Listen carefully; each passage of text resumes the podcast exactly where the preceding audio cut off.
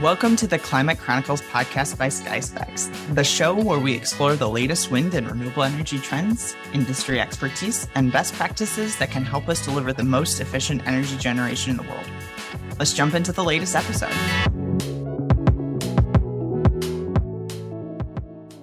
Welcome once again to SkySpecs Climate Chronicles podcast, where we explore some of today's biggest issues facing the renewable energy industry. I'm Sarah Leitz, head of marketing here at SkySpecs, and my co-host for today is SkySpecs Chief Revenue Officer Josh Goryl.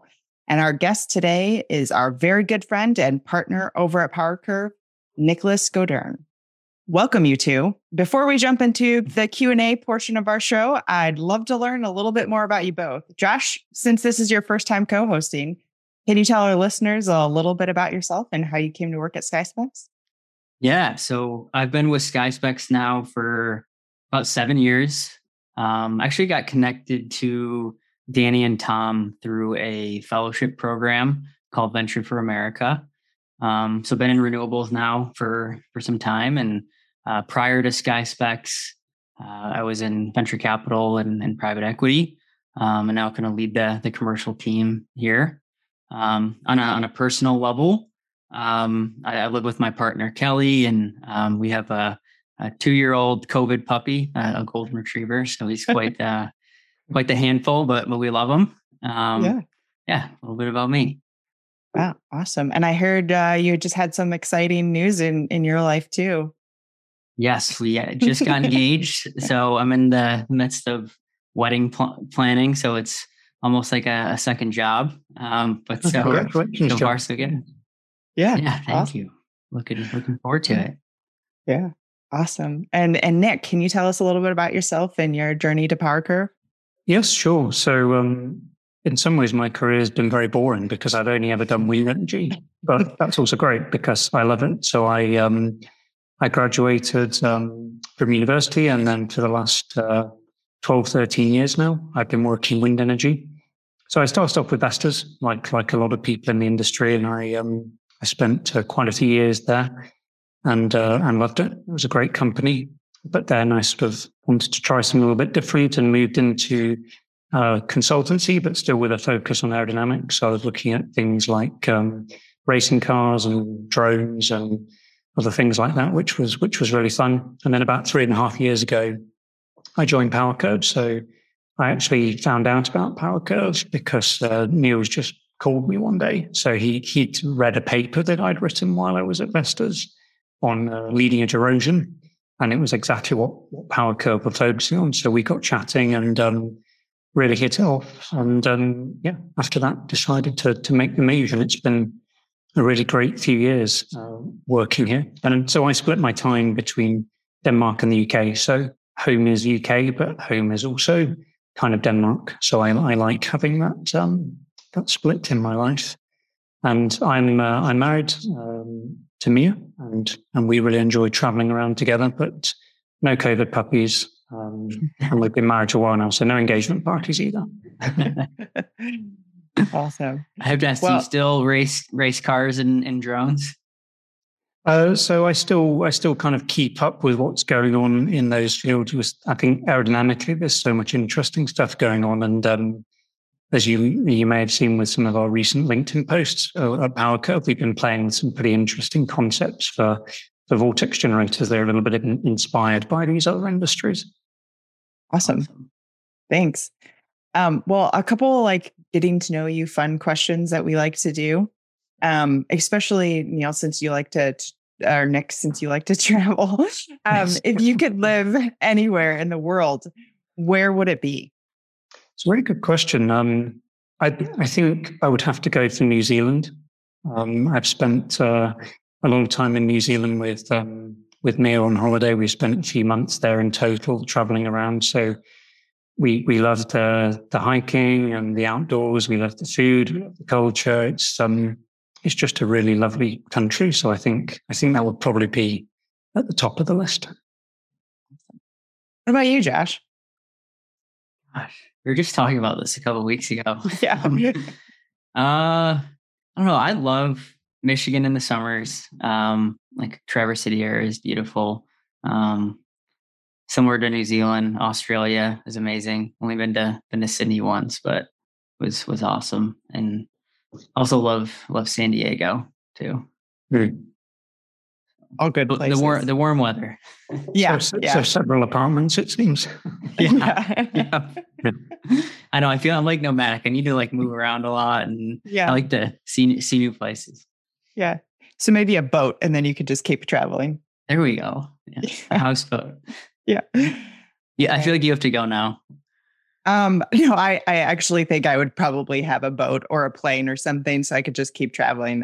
My problem is I think I fall in love with everywhere I've been and everywhere I travel, except for maybe a very few exceptions.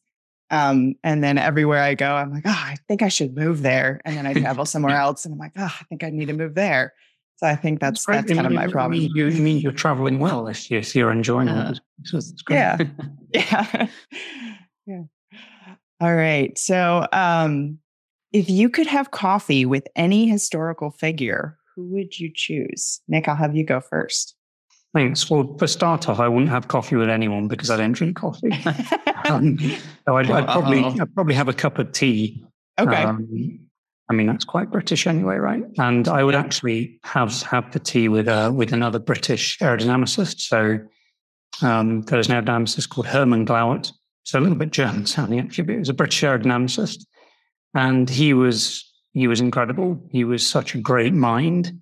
Unfortunately, he, he died very young. He was only, um, I think, forty or forty-one when he was he was killed in a in a in an accident. And he was he kind of set out what um, we now know as modern blade element momentum theory, and that's kind of the foundation of all wind turbine blade design. And I think he would just be fascinating to to talk to about that and, and his other aerodynamic interests, but also kind of go back the other way. And I think you'd find it fascinating to see how how wind energy was doing now, because wind energy back in the you know twenties, thirties when he was working was kind of non-existent when we think about it today. So yeah, I think that'd be a fun discussion. That's a really good one. It is. Yeah. Josh, you want to go? My answer is a lot less interesting. kind of like you. I was just reading a, a Dale Carnegie book um, on on Standard Oil. Um, so yeah, maybe like Dale Carnegie, and then kind of more recent. I'm a huge Barack Obama fan, so definitely Obama. And I also heard a rumor that he has a place in Ann Arbor, so hoping that I run into him. Yeah. Fingers crossed. Fingers crossed, and invite him over for dinner. Get yeah, him on the that'd be pretty podcast. cool. Get him on the him on the podcast. Yeah. Here we go. yeah. We got, we know some people, maybe we could try. Yep. Yeah. Here we go. Okay. Climate change. Yeah, exactly. Yep. All right. So, um, last fun question or fun-ish question. Is there something that really annoys you? It doesn't have to necessarily be about the industry, but it could be about anything. Josh, I'm going to have you go first this time. Switch it up. Um. All right. You know, you know, on planes, like when when you land, and then some people like get up and just jump into the aisle, start like running forward. Yes. it's like we're not going anywhere. Come on. I just Yep. I just got back from from a trip last week, and that came top of mind. So yeah, Yep. That's a good one. Yeah, got to agree with you on that one. My, mine's perhaps a little sillier, but I was thinking of it the other week when I when I went out for dinner. Um, I, I love fish. I love a really nicely cooked piece of fish. You know, if I'm at a restaurant or something. But sometimes, you know, you get this beautifully cooked piece of fish and a really nice crisp skin, and then they serve it and they they pour a load of sauce all over it or something. And you have this beautiful piece of crispy skin. that just dissolves into you know some flappy mess in front of your eyes. So that that's my pet peeve. Um, I think so that, that's the silly one. On the professional one, I also have a professional one, and that is that um, just this endless perpetuating of, of myths about wind turbines. Like you know, you, you hardly have to to mention the word wind turbine, and someone will come out. Oh, I heard that you know they've killed more birds than you know anything in the whole world, and and come on, well, surely we're past this. There are facts that, that prove otherwise. So yeah, perpetuating wind turbine myths and fish skin. That's what I might do. Not, not bad. Uh, speaking of wind turbine myths, I heard a, a crazy one. The first time I've ever heard this before, just recently. Um, one of my one of my colleagues said that they heard recently somebody said, "Oh, I I, I don't know about uh, wind turbines because I think they mess with the weather because they redirect wind." And you're like, that is not how it works at all. Um, and I I just could not believe it because this person, the same person, like you know, wants to move away from coal and all this other kind of yeah. stuff, and but then they're afraid of of wind energy. So I feel like you're you're definitely right there, Nick. There's so yeah. so many myths. It's it's frustrating, but also in some ways, you, I think like the industry kind of needs to take it as a call to action, right? Because if these things are perpetuating, well, then maybe the industry needs to work even harder to to get the kind of right publicity and and communication out there that the opposite might be true. So yeah. kind of like podcast, totally. We'll see. Yeah. Yeah. I agree. We have some exciting news in the States with hopefully the new bill that's passing here as well. So, I mean, that should help on the development side. And I think with it, right, it's all the, all the PR and um, definitely feel like we're taking steps in the right direction. But to your point, Nick, there's a lot, still a lot of myths out there. Yeah. Yeah. All right. Well, now for now for the fun stuff. um, Nick, for the for the listeners who aren't familiar with PowerCurve and, and what you do, can you explain uh, a little bit about what you all have been up to? Sure. So um, PowerCurve are a, a, Danish company by origin, but we are very much a, a global provider of some solutions. We have uh, sales representation and, and, work going on all around the world. But fundamentally, we're, we're an aerodynamic solutions provider to wind energy. And that kind of takes two paths. The first is um, aerodynamic upgrades for blades. So um, add-on devices that can improve the performance of a wind turbine, such as a, a vortex generator, or maybe reduce its noise, uh, such as a, a trailing edge serration. That's that's the majority of what we do. But um, in the last couple of years, partially driven by by uh, COVID around the world and, and, limiting some of our in-field activities, um, we've been building up our uh, advisory and consultancy services. So we spend a lot of time uh, helping OEMs and operators understand their assets and, and, making them better. In terms of installations, we're now up to, uh, I think it's around 750 installations uh, around the world with our products. And chatting to one of my colleagues earlier, and he was telling me that at last count, every year, the add-ons that PowerCurve have installed are generating enough additional electricity to power around 14 or 15,000 average European homes, which I'm really proud of. I, I, think that's wonderful. Yeah, that's that's amazing. Um, Nick, can you explain a little bit on like kind of the the aerodynamic upgrade side? Um, so maybe just a little bit about kind of like what a vortex generator is, and are these things that kind of come on the blades like when they're installed or are they added on like after the fact? And what's kind of like the the value prop there as well? I know i kind of just asked you three questions in one but no, that's, that's, okay. So we'll work through them. Um, so yeah let's start up with um, vortex generators and other add-ons. Uh, they can and are installed in the factory for brand new blades but they're also uh, installed as retrofits um, when the turbines have been in service for, for a few years. Um, PowerCurve focuses on the retrofit market simply because we we're not tied to any uh, OEM, so it's very difficult to to get our products on manufacturers. The OEMs generally have their own uh, design teams and, and products. So the reason that add-ons are there are to improve blade performance and the different kind of add-ons you have have different functions. So a vortex generator, um, typically it's there to increase the power production of the blade. And you can then maybe split that into two things. So you have vortex generators that are there to improve uh, like the baseline performance of the blade. So, you know, you have a blade that leaves the factory and you put some VGs on to improve the performance of an area that it was difficult to improve uh, just with the shape of the mold. But then the other path you can take with VGs um, is to use them to recover lost uh, energy that's been lost. So whenever you have a blade that is being eroded or damaged or degraded in some way compared to this kind of shiny blade that leaves the factory.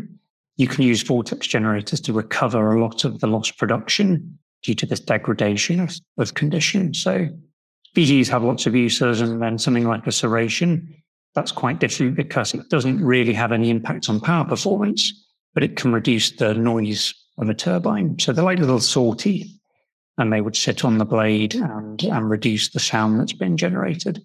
So they can be very powerful because if you have a, like a noise constraint, the operator may be forced to curtail the turbine at certain times. Whereas if you have a serration, meaning you can run the turbine more or harder um, without surpassing that, that noise level.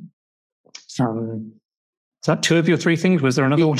Yeah. So I guess just on that, like quant, so like quantifying that uh, as as well. So like, uh, oh, yes, yeah. yes.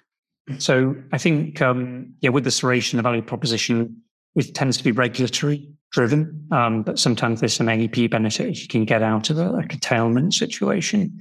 When it comes to vortex generators, um, you're looking at that trade off between the, the installation cost and how much extra energy the vortex generators will, will give you. Now, in our experience, uh, you're typically getting a payback period of only two to three years on that investment. So if you were to put a PowerCurve VG system on your turbine today, two or three years later, you'll have paid back all of the installation costs. And then for whatever remaining life of the turbine, you might be getting two or three percent extra annual energy production. So it's it's pretty compelling, to be honest. And, and I'd imagine with these operators that continue to to grow their their portfolios, those gains really really add up too. Yeah, absolutely. And I kind of think it's one of those things that um, you're almost crazy not to. And, and things like a vortex generator, um, they've been proven now. So for many, many years, you know, all the big OEMs are using them anyway. So I don't think there should really be any question marks over whether they they're effective. They they definitely are. Uh, often it's about just all the um, the internal hoops that people might have to jump through to get budget and mm-hmm. O and M time and all, and all the rest of it. But from a business case perspective, it, it seems blindingly obvious most of the time.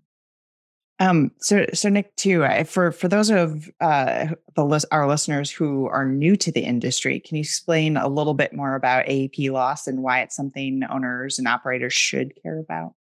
Yes. So AEP is one of those um, acronyms that you kind of hear on a daily basis in the industry. And um, I was actually asked not that long ago by someone who's in the industry what, what it what it actually meant, and it is annual energy yeah. production, as you were just saying. So if you if you lose it, that's really bad because the energy that you thought you would get from your turbine, you're not getting. And um, there's lots of reasons why you might be losing energy from your turbine each year. Um, it may be, you know, climate conditions or maybe blade condition or there's some problem control. You know, there's all kind of things that will lose you energy. But from what we see, one of the really dominant ones is the condition of the blade. So when you have a blade that is brand new from the factory, you're pretty much always going to see the expected power curve. Uh, the OEMs do a great job of building their turbines and they're very good at modeling them. So out of the box, they tend to do what you expect. However, as soon as that blade is out in the field and seeing real world conditions like uh, dirt, bugs, ice, uh, that erosion starting to happen due, due to rainfall, you start to see a, a reduction in performance because the, the, flow over the surface is being uh, disturbed and it's not as, as optimal as it was before. So a lot of turbines we look at um, might easily be losing a couple of percent AEP and energy production each year just because the blades are, are not in the best shape. You know, they're a bit dirty or a bit eroded. So 2% on, on a wind turbine could be thousands of dollars of electricity every year. So even though it sounds like quite a small number, um, you're going to see it on your bottom line on the revenue um, really easily. So, you know, you had that over 100, 100 turbines on your farm and a few farms, and suddenly you could be looking at hundreds of thousands, millions of dollars of lost energy every year from something as simple as a blade being a bit dirty. They go. So, what in, in those cases for leading edge erosion specifically, what does the remediation uh, look like in terms of what are the operators doing to when they do have erosion and, and bugs and, and whatnot on, on the blades? You know, so we, we kind of see there's the three main approaches. Um, there's uh, upgrading the blade with some with some add-on devices, um, such as VGs, which we can talk about a bit more in a, in a second. There's uh, a leading edge repair, or this kind of a leading edge uh, cleaning of the blade. So all three, uh, so, so the leading edge repair and cleaning are trying to make the blade look nicer, effectively. Uh, and the vortex generators and some other add-ons, their focus is on actually recovering the losses. So if you put some VGs on, on a blade, they're not going to stop the blade getting dirty. Um, but they are going to recover the energy that's being lost due to that blade being dirty. So if you were to clean the blade, you would see an increase in performance for sure. But it may be that a matter of weeks or months later, that, that blade is dirty again and it starts losing performance. And the same with the leading edge repair. You know, that that's kind of happening at a fixed point in time. And then degradation may continue after. So you say kind of see a combination of all three approaches, but um, at PowerCurve, we spend uh, a lot of our time focusing on on the VG approach because we feel that as a a robust method that you can kind of stick on and forget and just keep recovering energy. It's a really nice uh, approach. But of course, you still have to look after the structural health of the blade. So if you start getting structural damage that um, may affect the integrity of the blade, you clearly need to do something. But what we see is that a lot of blades can be kind of moderately dirty or a little bit eroded to the point where no one's kind of thinks anything's really necessary. It's not structural risk. And, but they're just losing energy every year. And that sort of really common situation is where VGs come into their own because they'll recover those losses um, without without having um, a big effect on anything else. So along, oh, go ahead. Oh, go ahead. No, go ahead, Josh. Go ahead. I was going to ask a little bit about um, uh, so another acronym, so LEP, leading edge protection, that a lot of these, uh, a lot of the operators are adding to the blades. Um, do you know uh, much about that? So I, I, believe it's like a tape that a lot of the, the companies are adding to the to the leading edges. Yeah, so there's there's a few quite a few different LEP solutions now, leading edge protection solutions. You tape is one of the older ones. Um, there's still a lot of tape being used. Uh, there's paint solutions like um, kind of shock absorbing paint, basically to, to take the impact energy out when when rain hits the turbine. Uh, you have shells as well, like kind of uh, various degrees of hardness or softness of shell. So there's lots of different solutions out there. And I don't think there's kind of one common acceptance of what is the best approach. But one thing you always have to consider with LEP is that it will have obviously an impact on the aerodynamic behavior of the blade because you're, you're kind of changing the shape, even if it's fairly subtly. So that combination of it affecting the shape of the blade a bit and the fact that they all have different uh, lifetimes and, and, properties means that it's not necessarily an easy decision to make for, for operators, but there's some very good products out there um, for sure.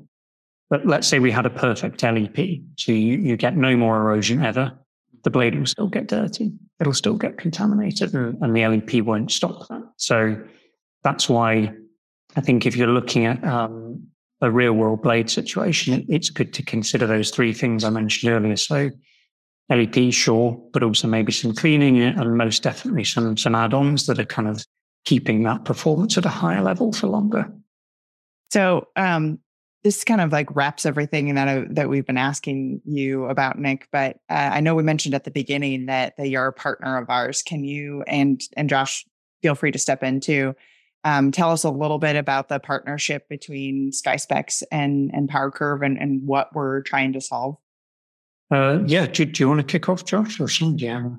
Yeah. Um, so I guess just kind of at a, at a high level for for listeners too on on SkySpecs. Um, and we so we started off in the in the drone technology space and uh, became the one of the world leaders in in blade inspections over the course of the last last five years. And we've since developed our Horizon renewable energy cloud platform and really to help help operators understand the the health of their fleets. So a lot of stuff that Nick is talking about, so helping them understand how to increase performance, lower operating costs and ultimately manage manage risk. And obviously, our inspections are are a key key input of that. And we're really looking uh, to work with Nick and, and, the PowerCurve team to take all of the the um, the work that they've done on aerodynamic modeling and um, working that with with our drone inspection data and um, really helping our our customers get a handle on um, looking at AEP loss specifically at um, at leading edge erosion and giving them a tool to ultimately help uh, make better repair repair decisions. Yeah, definitely. And I think you know we've been working together now for over a year. It must be, and um, yeah, from our perspective, it, it's just wonderful to be to be working with such a high tech, innovative, professional group of people. It's um, it's been a real pleasure, and I think what we're seeing now is is the fruits of our of our research together because SkySpecs has this this incredible uh, data set uh, that is getting bigger all the time, working with all these leading um, operators around the world. And I think what what we identified at PowerCurve many years ago, almost since, since our founding, is that there's there's a very clear link between damages such as erosion on the blade and AEP loss. But I think really up until now, it, has been very difficult to answer the question as to, you know, what, what's what is that link? Like, what's the kind of magnitude of the losses we're talking about from different kinds of damages and um, and levels of, of erosion? And I think now with the the data we can get from the drones, you know, we have so many pictures, so much good resolution on, on those images. We've been able to, to really start to, to make that link. So instead of just having your, your damage report and your structural assessment, what we're able to do now is use all of this data to give a, a turbine specific AEP calculation. So all of these things that are on the blade, maybe they're not so severe structurally, but they could be costing you quite a lot of performance. And that's the whole basis of what we're what we're doing here. It's linking the structural and the aerodynamic together so that you can have a structural risk and, and let's call it an aerodynamic risk. I, I, I think too one of the, the the big challenges that we've seen in the industry is with the explosion of all the inspections and the inspection data, uh, a lot of the the operators now have a very long or big backlog of, of repair work that they have to do. We've seen repair budgets go go way up, but in some cases it's it's many years, and so they need tools um, to really help them um, plan and uh, manage and prioritize their their repairs. And so I think working working with PowerCurve and um, and then collaboratively collaboratively with with our customers will, will help them make better data data driven decisions. Yeah, I think that's that you you were talking about optimizing repair budget. I think that's that's really key. And one thing that we've seen um, in our work together in, in, in, the pilot we've recently completed is that you can take a site, um, you know, quite a big site, let's say 100 turbines, and you know they're all the same turbine. They're normally seeing the same climate conditions, and yet you look at the blades and the degradation levels and the damages between them can be completely different. And if you just look at a structural classification, maybe say, okay, basically all the blades, are Cat 2 or Cat 3 as their worst damage. So, so how do you know what to fix first? It's not, it's not obvious. And what we are able to show is that through this calculation uh, method we're doing in, the AEP loss analysis tool, there's these big differences in AEP loss. So one turbine may be losing 1% a year due to its damages, but maybe another turbine is losing 2% or more than 2%. So suddenly, even though you don't have a strong motivation to fix any particular turbine first, with this kind of analysis, you say, well, clearly I should fix these ones that are losing me more money, uh, prioritize my budget there. And if I do that, you know, that's going to make me so much more revenue over the coming year that otherwise just would have been, well, it's an unknown loss, right? It was no, one, no one knew that was happening. So, what do you think that this the potential of this partnership is in the future, and and how are are is SkySpecs and PowerCurve tackling the problem of AEP loss analysis different than others in the industry? Yeah, so our focus from the very beginning is to been to build a very flexible platform, like a modular platform. So it can be very straightforward as we gain new knowledge uh, to plug new stuff into the model. And I think one really interesting thing is as we start to build up more data in the system, and let's say an operator uh, has this analysis done every year, so for a few years, suddenly you're going to start being able to pull out trends from this data. So a one year snapshot um, is great for this optimizing of repair budgets that, that Josh was talking about. But as you start to do it year on year, you're going to see how your, your wind turbine performance is degrading. And that may well influence how you plan O&M in the future or how you budget for a new site and, and all these kind of things. Um, so that's one thing that, that I, I definitely see some value in um, as we go forward. And one of one of the other areas too is uh, in in our drone inspections, we're able to pick up if there's a uh, missing uh, auxiliary component. So if the VGs are damaged or missing serrations or, or, or DinoTails, um, and being able to to work with with PowerCurve to be to be able to determine the the impact on the, those damaged auxiliary components. Yeah, exactly. And I, guess a little bit later we might get into some more of the mechanics of, of how we do this. But yes, I think if you you've got a great model of the blade to start with, which we do, then yes, you can start plugging on all these extra things. And yeah, maybe one missing VG thing that's getting hit by hailstones, not such a big deal. But but when does it stop being a big deal? And again, this is a question we can answer. You know, if you've lost a meter's worth, is that then worth doing the repair? Yeah, and, and, and Nick, one of the things that we've heard from customers too is in a lot of cases they have budgets and they're making investment into LEP or to mm-hmm. performance add-ons, and um, but mm-hmm. again, it's it, it's a limited budget, and they need to make the decision what turbines, which sites they they prioritize for for these. So I also think that that is a, is another key key component. Yeah, yeah, for sure. Because I mean, some of these operators have have you know gigawatts and you know being able to prioritize that low hanging fruit you know if you can identify a group of turbines that is going to really benefit from say a vortex generator install and that's the kind of thing we can do with with this approach that's hugely powerful because even if they want to put VGs across their entire fleet, we all know that that's not possible from a budgetary uh, situation and, and not something that's going to happen overnight. So yeah, that prioritization to, to maximize their, their revenue is, is uh, crucial. So, Nick, how are you able to get the blade data that you need to make this analysis work? Yeah, so I think um, one of the, I guess it also leads into that uh, question about um, you know di- differentiating ourselves. But mm-hmm. we build a a really detailed aerodynamic model of the turbine in question. So every turbine uh, let's call it an aerodynamic signature. They all have a different aerodynamic signature. So the blade shape is different, the design philosophy is different, the aerofoils are different. And that means they react in a different way uh, to the same erosion. So you might have a, a Siemens turbine with the exact same erosion as a GE or a Vestas, but they'll have different losses, different behaviors. So I think one of the important things about our approach is we are using a real blade model and we, we obtain data for that blade through a number of sources. There tends to be quite a lot in the public domain, um, even through things such as patents, but also we can go out into the field with uh, with a laser scanning device, and through a laser scanning process, we can obtain uh, a nice point cloud uh, of the blade geometry. Um, we're not going into detail actually capturing the erosion itself because that's very fine grained, but the overall bulk geometry of the blade.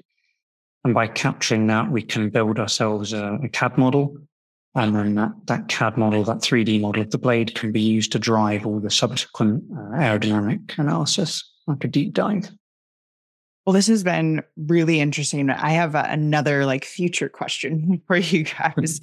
um, what do you think uh, blade O&M technology will look like in five years? Yeah, so, so it's a really tough question because stuff, stuff is changing so quickly. I mean, I think the, the data driven approach, um, I think is just going to get even stronger. You know, all this huge amount of data we can collect and store and process.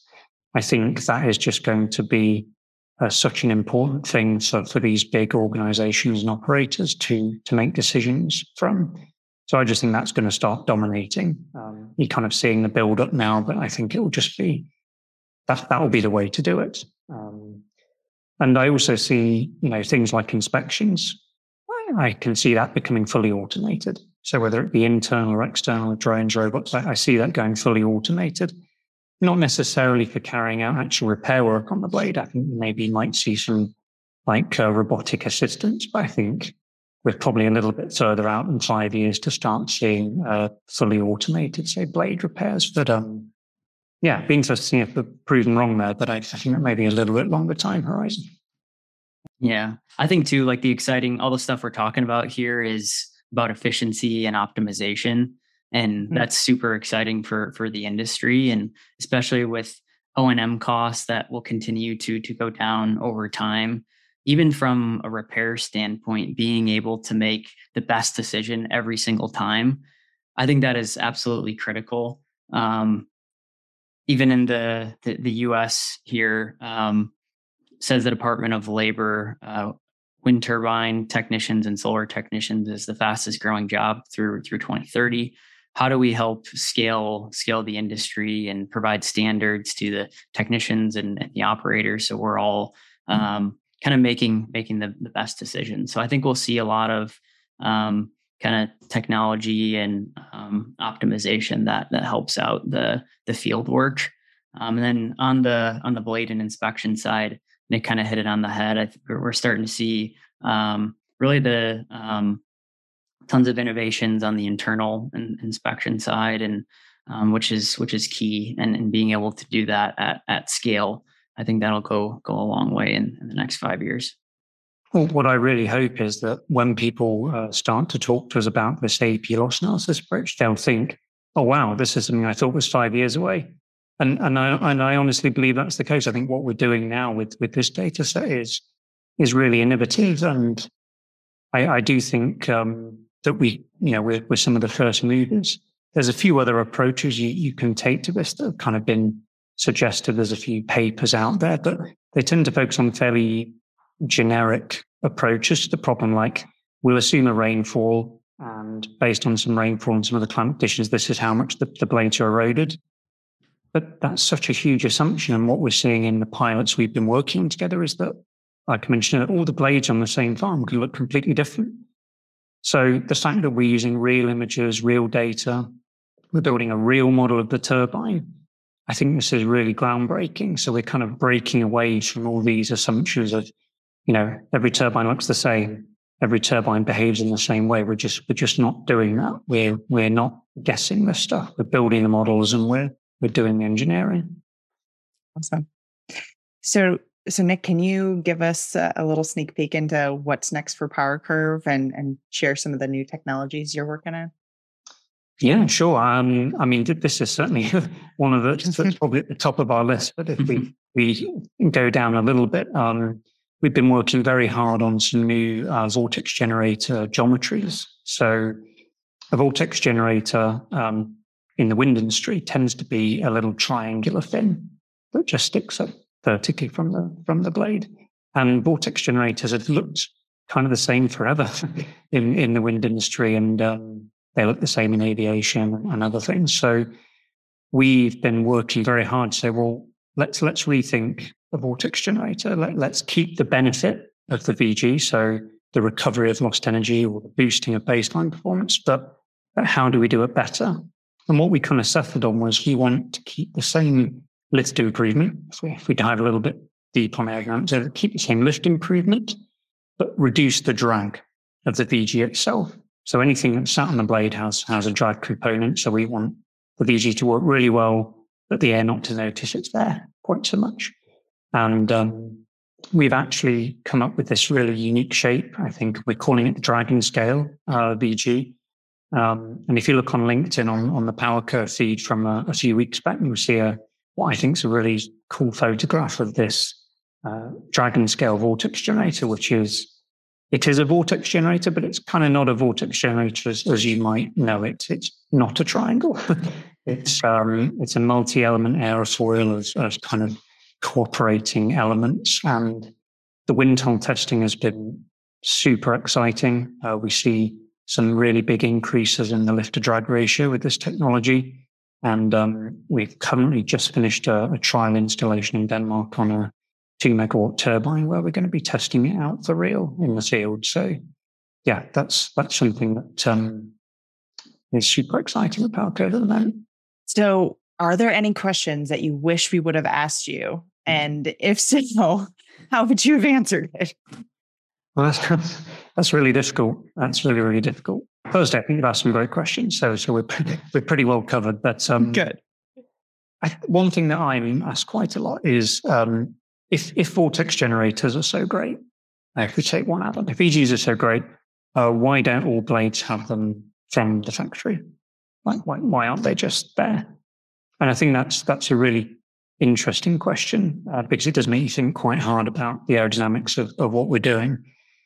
So there's kind of a, an easy answer and there's a harder answer. And the easy answer is that technology changes all the time, right? So it was difficult to simulate and model vortex generators 10, 15 years ago because the computational power was, was not what we have today. And that certainly played a role in why even some really big blades um, that would benefit from VGs don't have them from the factory and they've been fitted later. So that's that's one reason. The second, that the harder explanation is that when we talk talked about VGs earlier, we said they could be used for kind of two main things to, to boost the baseline performance of the blade or to recover losses. So if you think about recovering losses, well, that means if you have a brand new shiny clean blade from the factory, technically there shouldn't really be many losses. So if you put vortex generators on the blade, they, they do have a drag component, as we said, uh, and they kind of maybe won't find anything to recover. So if you have this perfectly clean, polished blade and you put vortex generators on uh, towards the tip of the blade in particular, you probably wouldn't see much, uh, if any, gain in annual energy production. So you can imagine as an OEM, it might be quite hard to justify to a customer why you were putting this extra component in a blade um, that doesn't really do anything. But that ignores the fact that the real world is not a shiny, clean, polished aerofoil. And even from a few weeks after installation, that blade will probably have a bit of erosion or some dirt on it or some bugs on it. And suddenly a vortex generator can recover some losses out, out at the tip of the blade. So that's kind of the harder explanation that I think for OEMs, it maybe can be a little bit of a difficult sell because who wants to talk about a turbine losing energy, right? Particularly not if you're selling that turbine. So that's, um, that's, I think, a really interesting topic of discussion and one that um, we spend a lot of time discussing with our customers, you know, what a VG does and why it does it and, and the best uh, time to put it on. Hey, what, what is what does installation look like? Like how how do they how do they do it? And um, I'm also curious, like, is it does it come in like a big long strip or? yeah, so um, PowerCurve, our vortex generated panels are on are on strips, kind of like uh, a foot or two um, in length. Uh, but other other companies have VGs that are kind of more individual fins. So it doesn't it doesn't make a great deal of difference to what the product does. It just changes the installation method. So for our products at PowerCurve, uh, we use um, a wet structural adhesive. So you would get up on the blade, probably by rope access tends to be the most cost effective. Mm-hmm. You'd mark up the blade where the VG should go based on our um, designs and installation manual. You'd sand and clean the blade where you're going to glue them on, and you glue them on, and that's it's kind of as simple as that, really. Obviously, you've got to be careful with your curing times and your surface prep and all the usual things, but it's it's not a very complicated process. So, to give you an example, if you had, um, let's say, a 100 meter rotor, like a, a, typical rotor diameter, you should be able to install a, a full blade worth of VGs uh, in under a day uh, on one blade. So, not a particularly time consuming process. Have you been up tower rope access, dangling by a rope? uh, I've been on a nacelle. Okay. I've been on yeah. a nacelle, but very thoroughly tied on. um, I haven't been down a blade. That that seems a, a little bit beyond my. Yeah, that'd be the next next level. yeah, I mean, I've seen technically they'll go up on on the hub and they'll go like you know front off the nacelle run. I yeah, that seems yeah. a bit scary. All right, last two questions. I think we'll we'll see. We might have some more there, but we'll we'll try to keep it uh, short for you. Um, Nick, if if there is one piece of advice you could leave your colleagues in the industry with, what would it be? Oh, the, the pressure on the whole industry now. But um, I know. I, I would say that you you should you should keep your focus on doing everything you can to maximize blade performance because you know the blade is the start of the entire energy conversion process from wind uh, to electricity to ultimately revenue, which is what the operators care about. So anything you do to a blade uh, slows down that whole chain of, of energy conversion and, and value creation. And I think it can be really frustrating. And I've seen this in some OEMs where they say, okay, so show me the, the business case for, for this technology. And you say, oh, well, I think it'll get 0.2% AEP. Oh, well, we're not doing that. It's not enough AEP. But the problem is that it's really hard to find big gains uh, and often unrealistic. So if you find a small gain, find another small gain and another small gain and another small gain and, and keep that focus on optimization and trying to kind of claw everything you can um, from the, from that potential. And then you will end up with something exciting. And that's that's a philosophy that, that we certainly take at PowerCurve. Um, even if something is a small gain, don't don't just throw it in the bin. Use it as the foundation to find another one and keep developing and optimizing because everything you do on the blade matters. It affects all loads and all revenues. So so I would say just um, keep keep looking. There's always something to find, as we saw with this Dragon Scale VG. That's great. All right. I think this is the last question. Um, where can listeners find you online? Uh, so I'm I'm on LinkedIn. I have a, a LinkedIn profile. Um, also, PowerCurve uh, has a website, powercurve.dk. It's currently undergoing um, quite a big facelift and, and redesign. So uh, a little bit later this year, a couple of months' time in the autumn, that website will be relaunched, and you'll be able to see the full range of, of products and services that uh, we offer. At the moment, it's um, it's very much focused on our on our upgrade components um, and VGs in particular. But um, yeah, particularly the last couple of years, there's so much more we've been doing, such as this this great partnership with SkySpec. So we're going to relaunch just so customers can really see everything that we can do to help them. Awesome. Well, thank you so much for joining us today. It's been a really great conversation. I've certainly enjoyed it. Um, and Josh, thank you for the, being the co-host today. It's, it's been great. Yeah, Nick, appreciate everything, and we're uh, super excited to continue to to work together and take the partnership to to the next level. And um, yeah, it's been fantastic working with you at at Clean Power, and um, I think there's a, a ton of ton of opportunity for for us. Great. No, it's been an absolute pleasure to to join you both on the on the show today. And um, like you say, Josh, I think our partnership is is really exciting. There's there's such huge potential for what we're doing. Um, so yeah, I, I, just can't wait to see what the next few months hold for it. All right. Thanks for listening to this episode of Climate Chronicles brought to you by SkySpecs. We hope you enjoyed it. If you did, please subscribe to our podcast so you can be the first to know when we release the latest episodes. If you really liked it, make sure to give us a five star review. See you next time.